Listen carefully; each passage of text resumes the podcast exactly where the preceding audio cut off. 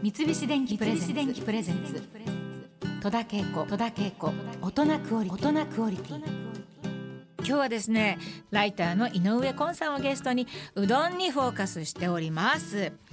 うどんをですね、まあ、年間500杯も食べるという、えー今日のゲスト井上昆さんなんですけれども、まあ、1年は365日ですから当然1日に2杯食べる日もあるということで。そうです2ね。杯3杯ね、はい、あのー日常ではあの1日1杯2杯ぐらいで、まあ、地方に行った時に私はもううどん以外のものほぼ食べないんですよね。なるほど。香川行っても福岡行っても1日5杯6杯7杯で 最高10杯ぐらい詰め込んだこともある、うーわ信じられない。まあ当然じゃあ朝昼晩みたいなうどん県、まあ、福岡とかはい。香川って、はい。朝だけでも3軒4軒行けちゃうぐらい、まあ、朝うどん文化があります。そうなんですよね。そうそうそう7時でも8時でも、うん北九州とかも朝6時からやってるお店とかあるのすでごい、はい。あの香川行った時もそうなんですけどよ夜意外と早く終わっちゃうのでそうなんですよね。みんな朝食べに行くんだって言って、はい。それとあと一つ驚いたのは、はい。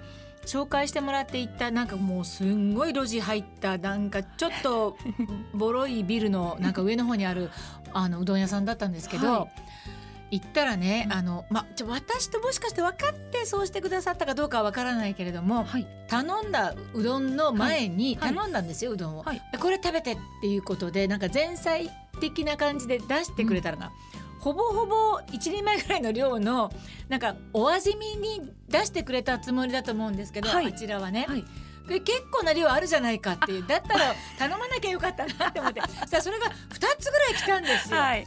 もうなんかそれでお腹いっぱいでなんかこんなもてなしなのかななんておもてなしもうどんっていうことですね。そうなんです。全部うどんなんですよ。さすがですいやもねうさすがだなと思いましたけど。まあ一日に最高ではまあ一杯のうどんの量はい。いろいろあると思うんです。何杯ぐらい食べました？最高ですと香川県で10杯がありましたけどすごい。さすがに一度きりですね それは。そうですよね。あのしかも10杯目があの高松のカレーうどんだったのでおカレーうどんね。さすがに最後の10杯目にカレーうどんはちょっとすはいコース間違えたなと思いそうながら。思うとコンさん本当に太ってなくてすごいですね。うどん食べても 大丈夫なんだなって本当に思うけれども。お店のリサーチとか、はい。あのどんどんどんどん増えてると思うしそういうのはやっぱネットで検索されるんですか、ネットでうん。まあ、今こう口コミサイトなんかはい。たくさんありますんで、うんうんうん。事前情報っていくらでも仕入れれるんですけれども、できればなんかこうバイアスかかってない状態でそのお店に伺いたいなと思ってまして、うんまあちょっと田舎の方とかにお邪魔すると、はい。臨時休業とかでこうね。駅からこうガラガラ引いて、ね、行ったんですけど。せっかく行ったのに、うん。5キロぐらい歩いて臨時休業の張り紙でこう膝から崩れ落ちるとかもあるんですけど、うん。そこで諦めちゃいけなくて、うん。で帰りにこう、まあ、ちょっと物悲しい気持ちでこう歩いてると実はまた新たなうどん屋さんを見つけて、うん。でそこが美味しいっていう出会いもあったりするんですよえーね。はい。やっぱり自分の足で歩いてはい。見つけるというそうですことがねねはい。一番いい。あとあの私たちも地方に行ったらよくやりますけどやっぱタクシーの運転手さんに聞くのはもう本当にもめちゃくちゃいい情報が得られますよね。はい。あのタクシーの運転手さんって、まあ、1日の行動範囲普通の方よりまあすごい広いじゃないですか。その方がお昼とか、まあ、夜でも大事なご飯をどこで済ますんだって言ったらやっぱり、ううんん、信頼できますよね。はい、そうですよね。うん。たくさん知ってる中での俺の一件っていううんの、はい。本、当そうですよね。うん。あのコンさん大体全国でどれぐらいの店舗回られたんですか？まだまだでまだ千件ぐらい。1000件？まだまだです本当に。でも大体おうどん屋さんってまあ数えきれないけど、はいどれぐらいあるもんですか？今のところ一応2万点ぐらいじゃないかと 言われているんですね。そうですか。はい、まあそのうち1000件も回ってらっしゃるということでね。まだまだですいやーすごいですね。まあこれまでに食べた星の数ほどのうどん店の中でも特におすすめのお店50店プラスアルファを紹介するうどん手帳という本をスタンダーズから発売されています。今私の手元にありますけれども、もうすごく手に馴染みやすいサイズでああそれは嬉しい。可愛いちょっとハンドブック的に使っていただけるとそうですね、はい。あの持ち歩いて、うん。バッグに入れていくのにちょうどいい感じのでうどんが美味しそうな写真がいっぱい載ってるんです、ね、そうですね。ページ丸々一面使わせていや これは美味しそう。もはや器が映ってないところとかもあります。本当そうね。確かにそうです。まあ北海道から沖縄までたくさんのお店の情報が本当に美味しそうな写真とともに掲載されています、うん、であのここまでうどんを極めているコンさんなんですけれども美味しいお店どこですかってまあ聞かれること、はい、圧倒的に多いと思うんですけれども、えー、これは実は一番こう悩ましい質問なんですよね。うん、こうどこがいいって言われた時にあのいろんな店主さんとかいろんなうどんがバーッと頭の中に出てきちゃってえっ、ー、とちょっと待ってってなるんですけど、うん、まずはその方にこう問診って私は呼んでるんですけども、はい、普段どういううどん屋さん行かれますか？とか、うん、どういうタイプの麺とかお出汁がお好きですか？っていういくつか質問をして、で今私が思いつく限りのお店をこう一個ご提案する例えば私、はいがなんかどっか美味しいところ連れてってくださいとか教えてくださいだったら、どんなふうな問診をしていただけます、そうですね、うん、あの戸田さん名古屋ご出身ということなので、うん、有名なのが味噌煮込みうどんがまず出てくるかな、きしめんとかいろいろありますけども、でまずに味噌煮込みうどん。というのは、まあ、全国的にも珍しいとは思うんですけどお塩入れないんで少しちょっとたくましい感じの麺だったりしますよね。はい、で腰があるというかね、そうですね、そういう麺がそもそもタイプでいらっしゃるのか、うんうん、はい、どしっとくる感じの腰のある感じの方が好きかな。なるほど。温かいうどんと冷たいうどんだったらどちら？難しいね。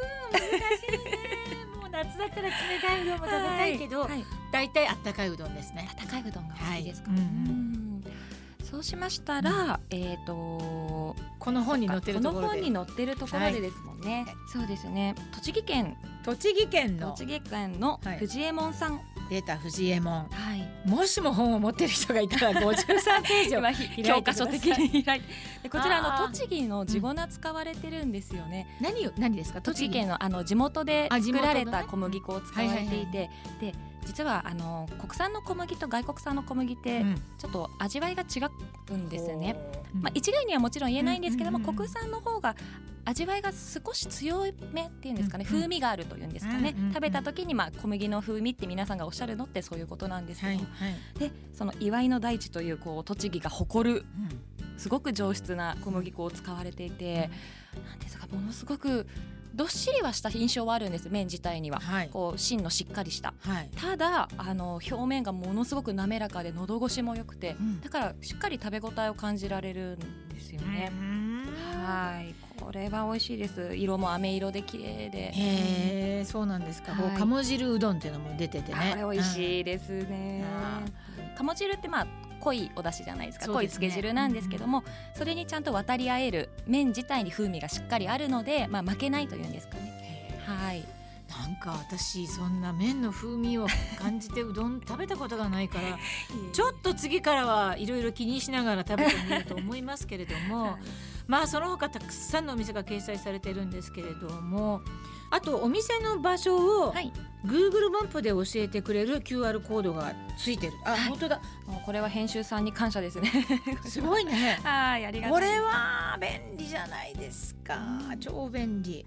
全部ついてます。はい、はい、これはすごく嬉しいですね、はい、さて井上昆さんはうどん好きというご縁から去年ですね筑後うどん振興会から筑後うどん大使に任命されたそうですね。はい。筑後うどんってご存知ですか？知ってます。はい多分あれがそうだと思うんですけど結構トロトロしたうどんですか？そうです。そうですよね。あのー、舞台のツアーで行ったりすることありますから、はい、でどういったまあ特徴をまた改めて言うとどんな感じですか、はい、筑後地方っていうとまあ久留米とか八女とかあの辺りなんですけど、はい、久留米ラーメン豚骨ラーメンの方が有名って思われがちなんですが、実はうどん屋さんの数が同じぐらいなんですね。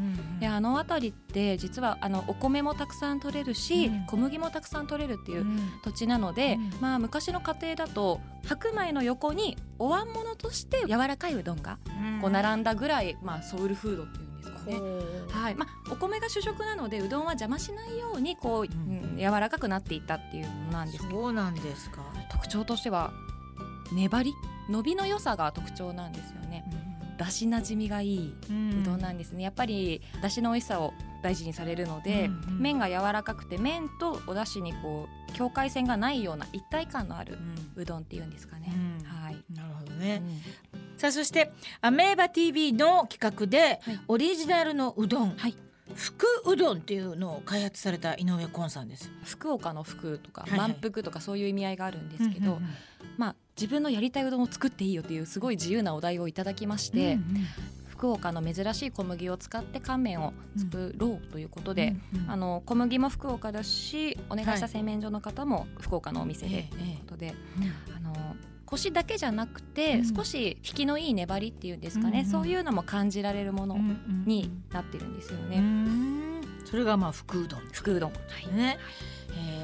なんかさらに夢とか目標とかはございますか、はい、はい、まあカウンセリングじゃないですけども、うん、作りたいうどんをその人が作れるようになるためのまあガイドブックなのか、うんうん、そういうものを今一個整理したいなって思ってます。あの小麦粉によってまあガチガチのこう筋肉質なうどんにもなるし、うん、こう滑らかなこうエロティックなうどんにもなるしなので、あの食べるのも楽しいけれども自分が作りたい小麦を、まあ、一般の方が作れるようになる日が来ればいいなと。うん、なるほどね、はい、あの愛知県の小麦粉と、北海道の小麦粉では全然性質が違いますので、うん、そういうところを少しアプローチできていったらいいなと思っています。